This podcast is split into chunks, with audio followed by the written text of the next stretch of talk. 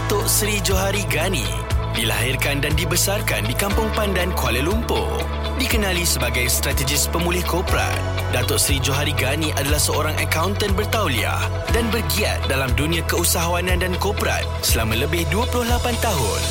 Fokus pagi bersama Ali Iskandar dan Hawa Rizwana mengalu-alukan Datuk Seri Jo untuk berkongsi kisah beliau dari dulu sehingga sekarang.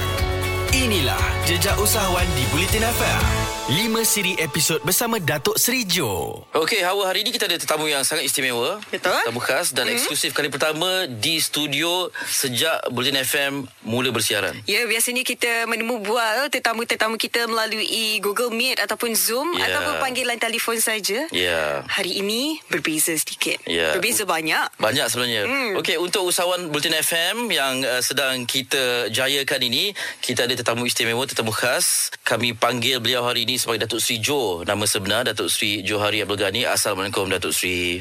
Waalaikumsalam. Apa khabar? Baik. Terima kasih kerana sudi bersama kami di studio. Sama-sama menjemput saya datang ke studio. Baik. Hari ini kita nak belajar banyak perkara berdasarkan pengalaman yang luar biasa Datuk Sri dalam industri ataupun dalam sektor perniagaan dan juga usahawanan. Um, mungkin sebagai permulaan lah Datuk Sri boleh kongsikan sikit latar belakang kehidupan membesar di Kuala Lumpur terutamanya di era pasca kemerdekaan. So kalau kita tengok Kuala Lumpur ni pada era selepas merdeka, hmm. especially yang saya boleh uh, kongsikan ialah sekitar pertengahan 1960 hmm. atau awal 70-an. Hmm. So Kuala Lumpur ni tidak seperti mana yang kita tengok hari ini. Ya. Uh, pembangunan begitu pesat selama kita merdeka hampir 64 tahun. Tetapi dalam awal 60-an, pertengahan 60-an, 70-an, 80-an. Mm-hmm. Basically Kuala Lumpur ni banyak lagi masih kampung-kampung tradisional yang kita anggap macam setinggan lah. Hmm. Di, di Kuala Lumpur ni kita panggil setinggan. Hmm. Tetapi di kalau di kampung dia dia panggil kampung tradisi. Hmm. Tapi di di Kuala Lumpur ni because orang datang di Bandaraya Kuala Lumpur maka mereka tinggal dan kerajaan pada ketika itu membenarkan mereka ke kawasan-kawasan yang belum dibangunkan. Mm. So over the period of time kawasan-kawasan ini dibangunkan maka di situlah you nampak banyak kondominium, flat. Kalau rumah-rumah setinggan itu dibangunkan menjadi kawasan PPR. Hmm. Kawasan-kawasan yang dekat sikit dengan uh, aktiviti-aktiviti perniagaan uh, kondominium. Dan sebab itu hari ini kita tengok hmm. hampir almost zero. There's no more kawasan-kawasan setinggan atau tradisi kawasan penempatan macam di kampung-kampung. Hmm. Datuk Sri Jo masih ada kampung di situ. Saya memang dilahirkan di Kampung Pandan. Tapi hmm. sekarang Kampung Pandan ni ibu saya sekarang tinggal di kawasan rumah teres di Jalan Belangkas close tu Taman Maluri. Hmm. Kawasan-kawasan tu dulu macam kawasan setinggan tapi dibangunkan hmm. kawasan penempatan. Hmm. Maksudnya bersekolah semua di situ. Sekolah di Sekolah Kebangsaan Kampung Pandan. Hmm. Sekarang ni panggil Tun Husin On. Yeah. Ah. Sekolah Menengah Menengah Baki. Hmm. hmm. Jadi kan kita nak tahu bila Datuk Sri mula ada minat tu. Sebab kita tahu Datuk Sri ada belajar dalam bidang accounting kan. Ya. Jadi minat tu datang sejak bila? Dia minat untuk jadi usahawan ni. Dia dia tak boleh buat-buat. Hmm. Dia kena ada dalam you. Ya. Yeah. Dia macam kita tanam pokok lah. Dia kena ada benih. So kalau you minat untuk jadi usahawan, dia kena ada kat dalam badan you. Hmm. So bila you ada, kemudian dekat situlah baru you develop skill usahawan ni. Dia tidak hmm. boleh overnight. Hmm. Dia ambil masa yang begitu panjang. Contoh macam saya. Memang saya pada waktu sekolah dulu. Memang saya minat untuk menjadi usahawan. Okey. Tetapi proses itu mengambil masa lama. Contoh saya bekerja dulu. Pas saya balik daripada luar negara, saya kerja di KPMG. Uh-huh. KPMG itu memberi saya peluang untuk uh, berinteraksi dengan syarikat-syarikat yang kita buat audit dan sebagainya. Dekat situ kita dapat tahu every type of business uh-huh. dalam itu. Contohnya kalau macam you audit ni, company, you tak boleh pilih syarikat apa yang nak audit. Uh, jenis perniagaan apa. Uh-huh. Maknanya kalau dia bagi you portfolio, you audit lah. Uh-huh. Ada uh, uh, food, ada industri, ada services, eh, macam-macam. Uh-huh. Uh, hotel. Jadi, bila you audit tu, jadi you nampak kesan atau beza uh-huh. syarikat-syarikat yang boleh maju dan syarikat-syarikat tak boleh maju. Okay. Syarikat-syarikat yang untung dan syarikat-syarikat yang rugi. Uh-huh. Ha, dekat situ banyak you you dapat belajar daripada uh, pengalaman you melihat syarikat-syarikat yang berjaya, syarikat yang rugi, macam mana syarikat rugi ni boleh kita bangunkan balik semula. Uh, di situlah pengalaman yang kita dapat. Okey, hmm. tapi itu selepas ataupun bila dah mulakan kerja sebagai accountant, yeah. mm. uh, audit dan sebagainya. Okay. Ketika di zaman lebih muda tu di sekolah ada tak ciri-ciri keusahawanan ada. Ada. Ah. Apa saja saya tak jual kat sekolah. ah, apa antara ni Datuk? Macam-macam lah. Ah. Masuk dulu kecil-kecil jual bunga api pun ada. Oh, jual di sekolah ke? Ah, itu, minat. Masuk dulu ah. tak ada law. Ah. itu minat sebab sebab mm. uh, keluarga di latar belakang perniagaan ke ataupun? Tak, dia saya bercampur dengan ramai kawan-kawan. Mm. Kawan. Okay. So inilah yang saya cakap. Dia kena ada benih. Kalau you ada dalam diri you, mm. you you minat untuk mm. jadi usahawan, mm. then you develop the skill to over the period of time. Mm. Dia tak boleh oh saya dah kerja uh, 40 50 tahun, lepas mm. tu saya nak besok berniaga. Eh? Not necessary. Ah. It's not easy. Aha. Ya? Okay. Siapa cakap usahawan ni nak jadi usahawan ni senang, I think they may make a wrong decision later. Hmm. Okay, bila Datuk Sri sebutkan uh, hadir secara semula jadi sejak kecil lagi, sekarang ni kita lihat rata-rata kalau terkesan je dengan apa-apa situasi, contohlah sekarang ni pandemik kan, okay nak beralih dalam bidang perniagaan. Kalau macam tu? Hmm. Okay, boleh. Hmm. Tetapi you jangan think big. You must think small. You mesti fikir kecil dulu. You hmm. tak boleh berniaga ni terus tiba-tiba you ada katakan you ada duit saving 1 juta, 1 juta. Hmm. Terus you nak pergi buka berniaga using dia 1 million. Tak boleh. Okay. You kena ada banyak kejap lagi kan kita tanya macam-macam soalan kita boleh tanya. Hmm.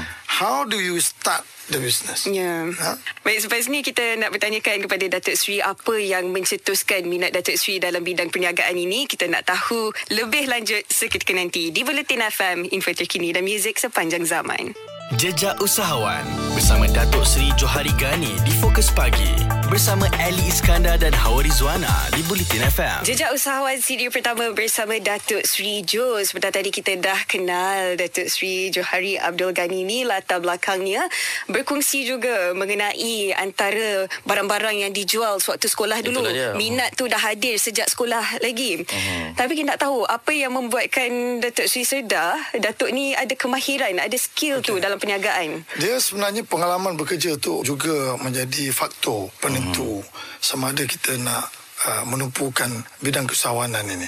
Bila saya bekerja di KPMG, jadi dalam proses kita mendapat pengalaman bekerja, saya melihat syarikat-syarikat yang tidak berjaya. Jadi daripada syarikat-syarikat tak berjaya ini, saya dapati bahawa dia banyak terletak kepada pengurusan. Bila pengurusan tak cekap, syarikat macam mana besar sekalipun, hmm.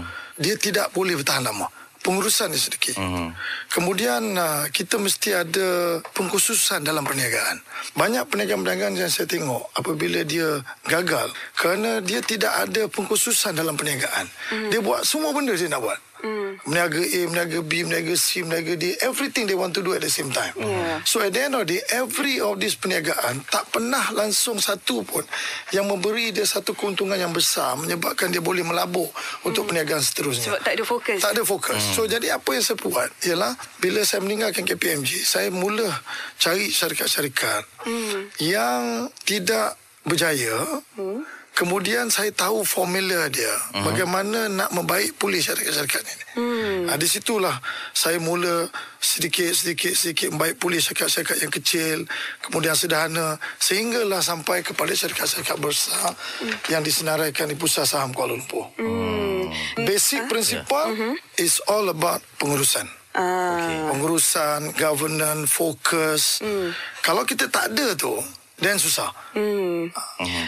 Bila Datuk sebutkan tentang mengurus uh, syarikat-syarikat ini kan apa yang saya terfikir Datuk pernah tak terlintas untuk mewujudkan perniagaan sendiri maksudnya apa yang difikirkan oleh usahawan kan bila sebutkan tentang perniagaan produk sendiri yang perlu yeah. kita usahakan untuk jual-jual kan. Okay. Tapi kalau Datuk berbeza sedikit lebih kepada mengurus syarikat yang lain kan. Yes. Hmm. Saya tengok saya mengambil alih syarikat. Ya. Yeah. Saya mengambil alih syarikat kerana bila saya tengok syarikat ini gagal. Mm. Dan uh, saya datang untuk menyelamatkan syarikat ini kerana menggunakan kepakaran saya. Uh-huh. Menggunakan kepakaran saya. Ada usahawan yang dia buat produk dia from from the beginning. Yeah. So bila dia buat produk from the beginning itu different approach. Kemudian ada juga yang buka, buat produk dia from the beginning tapi akhirnya produk tu orang lain own. Hmm. Sebab orang beli syarikat dia. Right? Macam saya tak ada. Saya beli memajukan syarikat yang gagal. Yeah. Bila saya tengok syarikat ni dan saya tengok ke mana kelemahan dia, then saya datang and beli dengan harga yang very competitive. Uh-huh. Kemudian saya susun saya punya team and then refocus balik bisnes, buang perniagaan-perniagaan yang tak penting. Okey. Then kita maju ke depan. Sebagai contoh, uh. waktu saya terlibat dalam syarikat KFC Holdings. Uh. Bila saya masuk saya tengok syarikat ni dia jual ayam goreng. Tapi dalam masa yang sama, syarikat ni ada macam-macam perniagaan dalam. Uh-huh. Dia berniaga buat property, invest in property, kemudian ada money lending. Hmm. So jadi banyak benda-benda yang menyebabkan resources syarikat ini kepada perniagaan-perniagaan yang tidak menguntungkan Hmm. daripada perniagaan yang menguntungkan. Okey. Jadi akhirnya bila kita pergi kepada syarikat uh, perniagaan yang tak menguntungkan, maka seluruh tenaga pengurusan ini ditumpukan untuk membaik perniagaan yang tidak menguntungkan. Sedangkan perniagaan yang menguntungkan ini boleh dikembangkan tiga empat kali ganda. Tapi kita tak buat, kita buat benda yang tidak boleh menguntungkan. Okey. Jadi bila saya masuk, saya clean up all the company and fokus kepada perniagaan ayam. Baik. Ayam goreng. So jadi outlet ataupun dia punya restoran tu mula-mula start with 200 outlet. Lepas tu saya divest property-property ni, ambil balik bayar hutang and then build the outlet. Sehingga kan dalam masa 3 tahun, uh-huh. outlet tu menjadi daripada 200 jadi 440. Uh, brand yang saya manage masa tu KFC, Yeah. Pizza Hut, Ayam Mas. Pizza Hut daripada 54 outlet menjadi 154 outlet. Uh-huh. Sebab kita fokus saja untuk makanan. Okey. Kita tak tengok perniagaan-perniagaan lain. Okey. Hmm. Itu Datuk digelar sebagai turnaround specialist tu kan? Ya. Ya. Okey. Bagaimana Datuk membuat keputusan dalam bisnes tertentu ni, contoh KFC tu, apa bahagian yang perlu di, di, di dibuang ya trim untuk untuk trim and lean Okey. make the business Pertama dah. kita tanya dulu. Syarikat ni apa pengkhususan bisnes dia? Okey. Hmm. Kalau pengkhususan bisnes dia adalah perniagaan ayam goreng. Mhm. That's it. Yang lain tu semua tu sama masuk. Ini uh, property investment ke uh, kita berniaga trading benda-benda lain yang tak perlu ke kemudian uh, kita buat perniagaan-perniagaan langsung tidak ada kena mengena dengan perniagaan ayam. Walaupun pada asalnya mungkin dirancang untuk menjana pendapatan kepada Ya, syarikat. tapi tak boleh. Ah. Sebab mungkin you dapat pendapatan tapi pendapatan tu you dapat katakan 1 juta. Ya. Tapi masa yang you sumbang kepada perniagaan itu mungkin 80%. Hmm. Sedangkan 80% masa tu sepatutnya disumbang kepada perniagaan trust. Okey. Fokus. You fokus tu jadi dia punya multiplier effect is bigger. Hmm. Sehingga kan dia boleh menjadi satu syarikat yang berjaya hingga mencapai market capitalization at that time hampir mencecah 3 bilion. So itu salah satu daripada contoh mm. yang menjadikan satu syarikat yang sehingga hari ini dia berkembang begitu maju. Mm. Ha, specialize lah. Yes. Ya. Yes. Okey. Apa yang dapat kita lihat berdasarkan perbincangan ni, fokus. Fokus. Yang Ya. mana tak perlu kita jangan takut untuk nak buang Ba- ya. banyak problem kepada Ah. usahawan-usahawan kita. I mean, saya tak mau cerita-cerita cakap-cakap besar lah. Ya. Cerita-cakap kecil. Dia meniaga sesuatu barang. Kemudian bila ada orang lain datang jumpa, mengatakan, eh, bisnes ni bagus, bisnes ni bagus. Hmm. Then dia dia ambil keuntungan bisnes yang dia sedang buat ini Hmm. untuk pergi buat meniaga lagi satu. Mhm. So apa yang berlaku ialah meniaga yang baru ni dia buat ni tak untung. Mhm.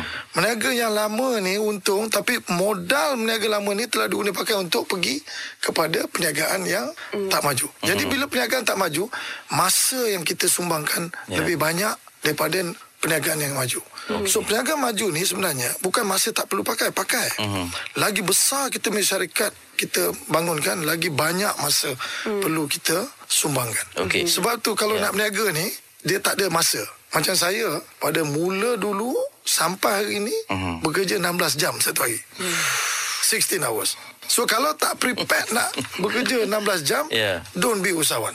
Okey. Hmm. Itu dah menjadi sebahagian daripada kehidupan lah ya. Ini juga yang kita nak tanya ni Sebab Betul. lah Ada yang melihat yeah. Keusahawanan ni dia nampak The end ni saja uh, Kereta mewah Kehidupan Hmm. mewah dan sebagainya Dia tak tangkap yang 16 jam Bekerja sehari ni Okey Dan rata-rata Bagi usahawan Siapa pun akan cakap Ini stressful job Kerjaya yang sangat-sangat mendekan Very stressful. Ya Tapi kenapa Boleh Nak juga masuk dalam Okey. bidang ni Stressful ni, Mhm.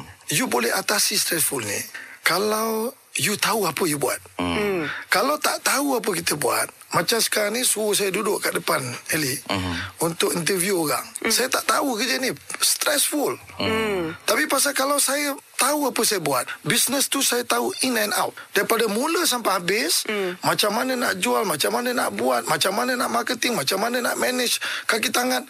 Kalau you tahu, you enjoy. Hmm. Yeah. Yang you tak sedar bahawa dah 16 jam you kerja. Hmm. Ada macam-macam benda you buat because hmm. the principle very basic. Hmm. You can focus, pengurusan yang cekap. Hmm.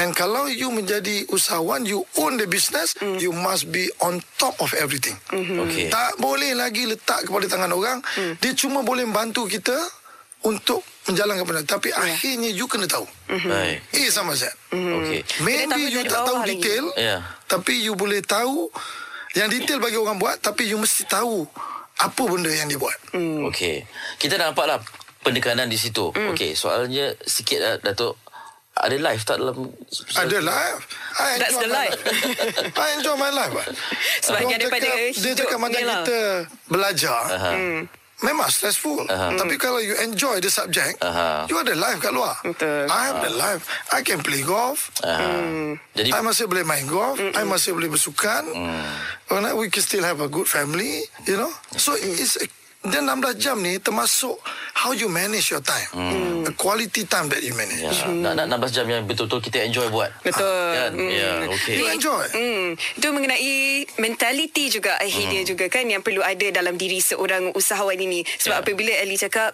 orang yang nak jadi usahawan apa yang dia lihat tambah-tambah sekarang kan Datuk Sri di media sosial mereka lihat kejayaannya ada yeah. kereta Ferrari lah duduk rumah banglo dan sebagainya. Adakah itu yang sepatutnya jadi motivasi setiap dalam kalangan mereka? Ya sebenarnya saya saya beritahu lah. Ha. Kalau usahawan yang benar-benar usahawan, hmm. this showing kereta-kereta ni semua ni is hmm. the last thing for him to think. Ah, okay. Tak ada, no such thing. Okay, ah. baik. You kena bezakan di antara duit syarikat dengan duit kita. Ah. Walaupun syarikat tu kita punya. Hmm. Contoh, kalau kita berniaga, kita untung. Aha. Untung tu syarikat. So, kalau you nak ambil duit syarikat ni, you kena ambil dari segi dia punya dividen. Okay. Hmm. hmm. Okay. You tak boleh ambil duit syarikat profit naik 3 juta. You ambil 3 juta, you pergi beli Ferrari. Mm. No, because niaga ni dia ada ups and down. Mm. Walaupun tu syarikat you? Walaupun tu syarikat you. Okay. Mm. Dia panggil disiplin. Ah. Dia kena ada disiplin. Jadi kalau you ambil duit daripada syarikat, mm-hmm. sedangkan syarikat tu memerlukan dana. Yeah untuk menjaga kaki tangan yang you ada nak hmm. bayar gaji nak beli nak bayar supplier hmm. nak bayar raw materials nak bayar segala-galanya hmm. Lepas tu you you untung tahun pertama you ambil 3 juta lepas tu you pergi beli Ferrari. Mm-hmm. Tahun kedua berniaga tak bagus. Mm-hmm. So nak jual Ferrari siapa nak beli Ferrari? 3 yeah. juta. Mm. So yeah. kalau siapa cerita soal berniaga mesti ada kereta besar, mm-hmm. mesti ada rumah besar, I think It's a matter of time dia akan fail. Saya rasa kita nak panjangkan lagi Betul. perbincangan tentang mm-hmm. ini sebab ini ini menjadi motivasi uh, ramai yang nak mulakan ah. uh, menjadi usahawan. Uh, yeah. Tapi adakah ini melihat perkara yang betul ataupun ini adalah sebenarnya satu miraj yang tak sepatutnya dijadikan uh, rujukan lah ya? Mm, okay, kita nak tahu apa motivasi yang sepatutnya ada dalam setiap mereka yang mahu menjadi seorang usahawan mm. ataupun memulakan perniagaan ini. Teruskan bersama kami di Bulletin FM, info terkini dan muzik sepanjang zaman.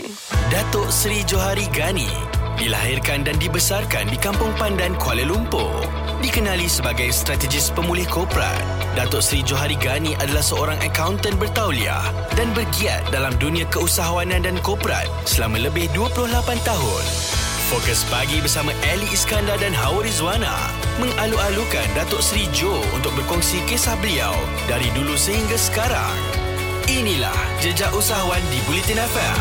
Lima siri episod bersama Datuk Seri Jo. Okey, tadi Datuk Seri Johari Gani sebutkan tentang um, adalah, um, pembelian harta-harta kemewahan ni untuk menampakkan ini sebagai kejayaan kita dalam bisnes. Ini yang kita lihat sekarang. Tapi Datuk sedikit kurang bersetuju tentang perkara ini. Dan kita nak fahamkan lebih lanjut. Terutama yang uh, orang-orang baru, mungkin Hawa, mungkin saya yang baru nak berjaya. Saya akan tengok macam, oh Datuk pakai pakai kereta ni. Datuk rumah Datuk besar ni. Itu yang menjadi rujukan kepada saya untuk menjadi seperti Datuk. Tapi Datuk kata, that's not okay. what it actually is. Orang boleh tengok kita punya perception. Hmm. Pasal kita usahawan ni, kita bukan artis. Artis is different. You got to dress everything. Tak ada duit pun tak apa. Tapi dress mesti bagus. Right? Usahawan is different. Because usahawan ni, orang sooner or later, people will find out apa you meniaga. Yeah. You pakai Mercedes panjang-panjang, BMW 7 Series, sport car, banglo, dia nak tahu you meniaga apa. Kalau katakan dia cakap, oh, I'm a contractor. So what company? Syarikat apa? Kemudian dia akan buat search on syarikat. Bila dia tengok buat search on syarikat, eh, dia ni nama dia pun tak ada, dia proxy je. So you not, that's not usahawan. You makan commission je. You pergi ambil tender, you dapat tender, lepas tu you bagi orang lain sub, you makan commission. That's it. So besok bila you tak dapat tender, mana commission you? That's not usahawan. That's commission commission earner. Tapi untuk build reputation untuk menampakkan yang oh saya saya hidup begini jadi anda boleh buat bisnes dengan saya. Well, akhirnya bila you nak buat bisnes dengan you, tapi kalau you tak ada substance, You tak ada You tak ada the real thing That I must do business with you.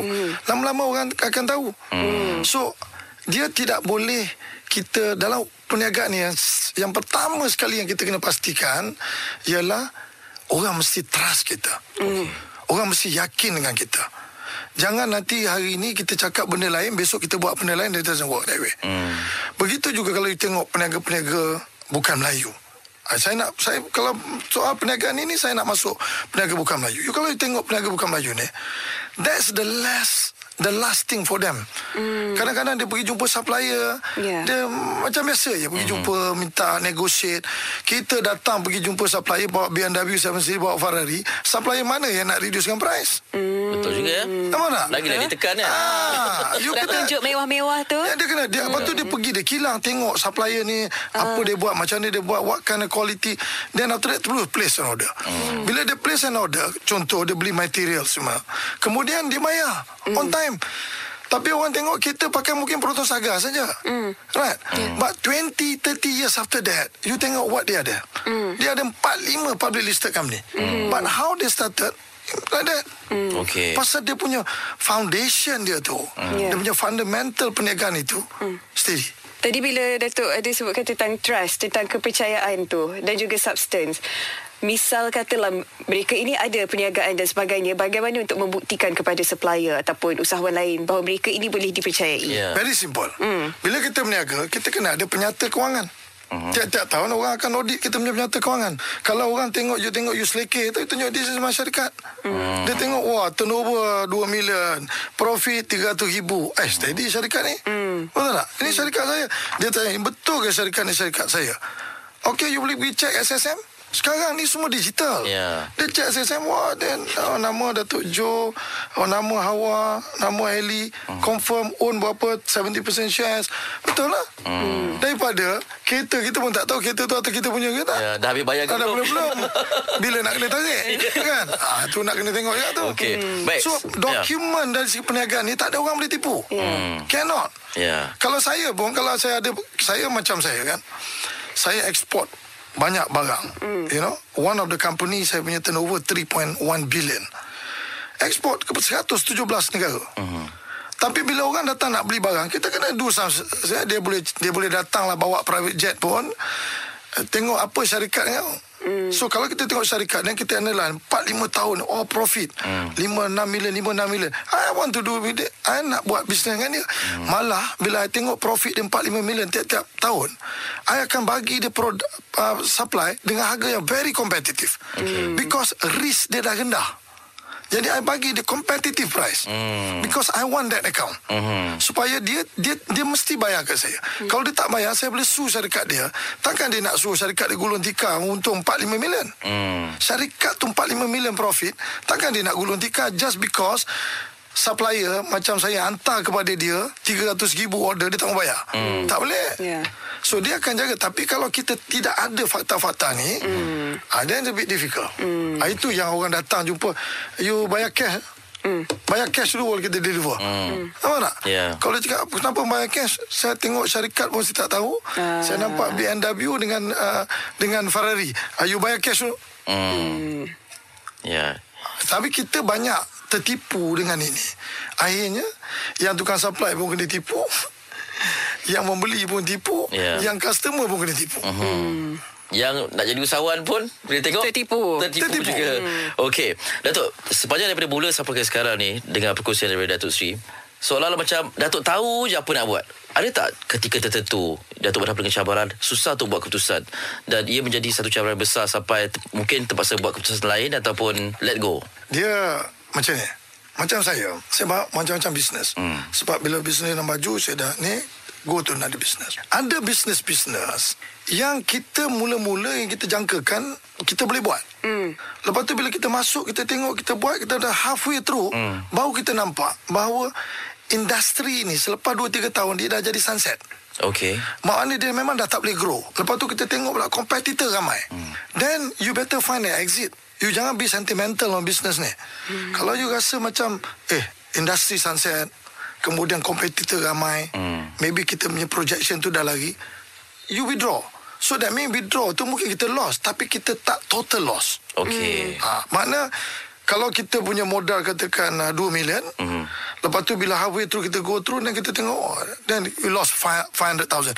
At least we still have 1.5 million mm-hmm. to go back and think for other business. Yeah. Kalau kita continue juga kerana malu dengan orang takut kita withdraw from this business, mm-hmm. Yeah. yang 2 million 2 million tu pun jalan. Mm. Lepas tu hutang lagi. Hmm. Ah, so nak, kita nak kena nak kena tahu there's no specific rule on this. Okey. Tapi this is where kalau kita kita ada pengalaman, kita bercampur dengan orang. Hmm. Itu kalau sun, sunset business Datuk yang dah nampak macam dah sendu kan. Ah. Tapi yang mungkin bisnes yang baru nak boom.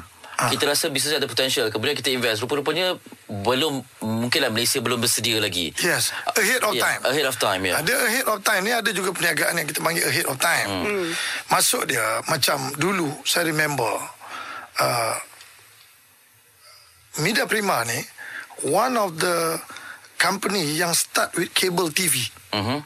Cable TV ni yang bayar RM40. But ahead of time. Mm. Masa tu, ekonomi kita, size kita, very small. 90 atau 100, dengan lebih kurang 100 bilion lah. Uh, so, orang tak prepared nak bayar RM40 Yeah. Hmm. untuk tu lah. Jadi, because you do it ahead of time, you fail. Right? Tapi lepas 7-8 tahun, bila GDP tu dah naik, ekonomi kita berkembang, kita jadi ASEAN Tiger 300 bilion, 400 bilion kita punya economy size. Hmm.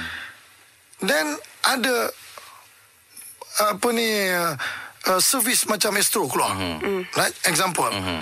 So that's why dia berjaya sebab waktu kita tu dia come at the right time. Mm. Itu juga macam uh, uh, uh, business yang kita nampak macam oh kita nak buat uh, uh, uh, Grab. Yeah. Kan? Semua orang nak buat macam Grab. Mm. Tapi kalau you start awal-awal dulu there's a lot of capital required. Yeah. Right? Tapi you boleh sustain ke atau tidak? Hmm. Kalau you boleh sustain, then you can go very far. Okay. Tapi kalau you tak boleh sustain, then you fail. Hmm. Sebab dia lagi lagi awal you start, lagi banyak capital yang you require. Yeah. Macam dulu kita, kita buat kabel kabel TV kan. Hmm. Kalau kita boleh sustain sampai 10, 8, 7, 9 tahun, then you will, you will get Mhm. you will get but boleh tahan ke tak tahan? Okey. Ah, So it's all depend on kita punya capacity. Maknanya masa mula-mula nak venture You got to understand. understand dan should we adakah kita patut set cut off time? Ah. Yes. Yes, you must have cut the time depending on your capital. Okey. Katakanlah you boleh buat sesuatu bisnes uh, produk ini, katakan you you punya capital maksimum katakan 5 juta. Hmm. And you tahu kalau dia take longer than that, Hmm. dia mungkin require 50 million capital. Alright? So you, you you I don't think you boleh you boleh dapat pinjaman kerana syarikat masih belum ma- maju. This is where we need to go and look for venture capital. Private equity. You know, other people will come Yeah. and invest because believe in your business model, but they will take you through. So, yang itu orang panggil uh, pertama kita bawa satu investor dia datang dia bagi 5 million so you dah jadi 10 million. Kemudian you nak berkembang lagi then you you you invite another investor to come. So lama-lama lama you end up daripada 100% you punya business you punya idea you punya original idea you end up bila company tu berjaya start making 10 20 30 juta you mungkin own only 20% but you are the founder. So you only own 20% but that 20% value dia can be 200 million 300 million. Yeah. macam Grab today value 39 billion But it was invested by Kazana initial. Hmm. At the initial Kazana invest. Lepas tu Kazana, Kazana tak berani nak follow through. So they went out to go to the Singapore and then raise a capital in Singapore. Hmm. And how many how many years Grab baru dampak Grab today? Yeah. Yeah. But dia punya development tu is almost about 15 20 years. Right? Betul. But Okay. kalau dia pakai dia punya capital, I don't think they can sustain. They have to get other people punya capital. So this question of you continue must share your ideas with people, not necessarily come from your money. Because you dah start the 5 million, Yeah. the business model ni, you need to continue, then you have to go and get a look. And then mungkin datang jumpa orang macam saya. Yeah. Saya pun sekarang ni dah jadi macam venture capital, private equity. So I've come to the stage where I can evaluate the business. A lot of people come jumpa saya Dia cakap Oh tu, macam berapa you dah spend Saya dah spend 2, 2 juta Produk apa you buat? Dia cakap Wonder you, you change the packaging You buat ni You buat tu You buat ni You try this you So change the business model Kalau dia very friendly And they agreed to listen. Dia but I don't have money. Okay, I can give you the money. But when I give you the money, that mean you punya share is no more 100%. Yeah, yeah. So you punya 100%, now you only own 70%, I contribute the money and then I own 30%. Bila saya dah own 30%, you have to follow. The right way of doing it. It's no more your your decision. You have to decide together. Alright? And then kemudian lepas 30%, then they need more capital. Then I invite another friend to come invest 20%. So akhirnya bila syarikat tu pergi disenaraikan di Bursa Saham Kuala Lumpur, dia mungkin end up only 30%. But we still need them. We still need him because dia yang menjadi Ya, pemula. tenaga penggerak and dia founders kita ni investors Ya. kita cuma guide dia supaya dia follow the proper governance Ya. untuk mentadbir syarikat Okey. Kita juga nak pelajari daripada Datuk Sri bagaimana untuk kita buat keputusan dalam keadaan yang kita rasa tertekan sekali. Selepas ini di Buletin FM, info terkini dan muzik sepanjang zaman. Jejak Usahawan bersama Datuk Seri Johari Gani di Fokus Pagi bersama Ali Iskandar dan Hawa Rizwana di Bulletin FM. Baik, bila Datuk Sri kongsikan tadi begitu mudahnya untuk membuat keputusan. Kita nak bantu usahawan-usahawan yang dengar ni Hmm. kerana ada kalanya ada kompetitor, ada persaingan. Hmm. Kena buat keputusan dalam waktu yang cukup tertekan sekali. Ya. Tadi Datuk ada sebutkan buang sikap uh, sentimental itu. Sentimental jadi, tak boleh. Jadi apa lagi selain tu untuk kita buat keputusan secepat mungkin pada waktu yang sangat-sangat tertekan. Kena understand kita punya masalah. Selalunya businessman ni kalau dia the true businessman dia tak boleh bankrupt. Dia tak boleh bankrupt. Kalau dia the true businessman dia tidak boleh bankrupt. Because dia boleh nampak benda tu bila nak get out cut loss. Okey. cut loss maksudnya bila you cut the loss Mhm. that mean you you you jual apa yang ada take and then restart with other business. Hmm. Sebab tu you tak boleh sampai bankrupt. Tapi kalau orang yang tak faham dia sentimental dia akan carry on business tu sampai dah tak boleh bangun. Hutang tak boleh bayar interest tak boleh bayar. And then uh, tak ada orang nak bekerja pasal syarikat rugi gaji kejap bayar kejap tak bayar. Macam mana nak survive? Kan? So ini you kena ada kepakaran lah. Hmm. You kena ada pekaran. Kemudian kalau ada masalah, cari orang yang faham. Hmm. Sebab every business ni dia tak boleh nasihat very general tau. Hmm. You have to defend what kind of business. Hmm. Contoh, eh, saya ada satu orang datang jumpa saya, dia ada masalah. So ada kilang, Kemudian uh, at one time turnover very good 5 million 7 million making profit 1.2 million tapi over time they lost one key people dalam syarikat mm-hmm. so lama dia jatuh so dah jatuh jatuh jatuh jatuh jatuh, jatuh sampai so much so dah tak boleh nak bayar hutang mm. so datang jumpa saya saya cakap dia okay we can uh, rescue this business tapi with one condition mm-hmm. I need to bring a professional to come. Dan Walaupun you are the owner of the syarikat, mm. you got to listen to this professional and they will report to me and also to you mm-hmm. in the mesyuarat lembaga pengarah. Mm. Every month you have a meeting. Alright? So let him present, let we argue. You cannot simply direct dia. Uh, hey, you issue check lima lima ribu I nak pakai, you issue check sepuluh ribu dah. Cannot, cannot. Mm. Dah tak boleh dah. Mm-hmm. We have to properly govern. So over time, walaupun dia dia jual rumah, dia jual kereta, over time that syarikat to make balik profit mm. lebih besar daripada they used to make. Mm. And get back all the new car they want. Get back all the house, bigger house they want.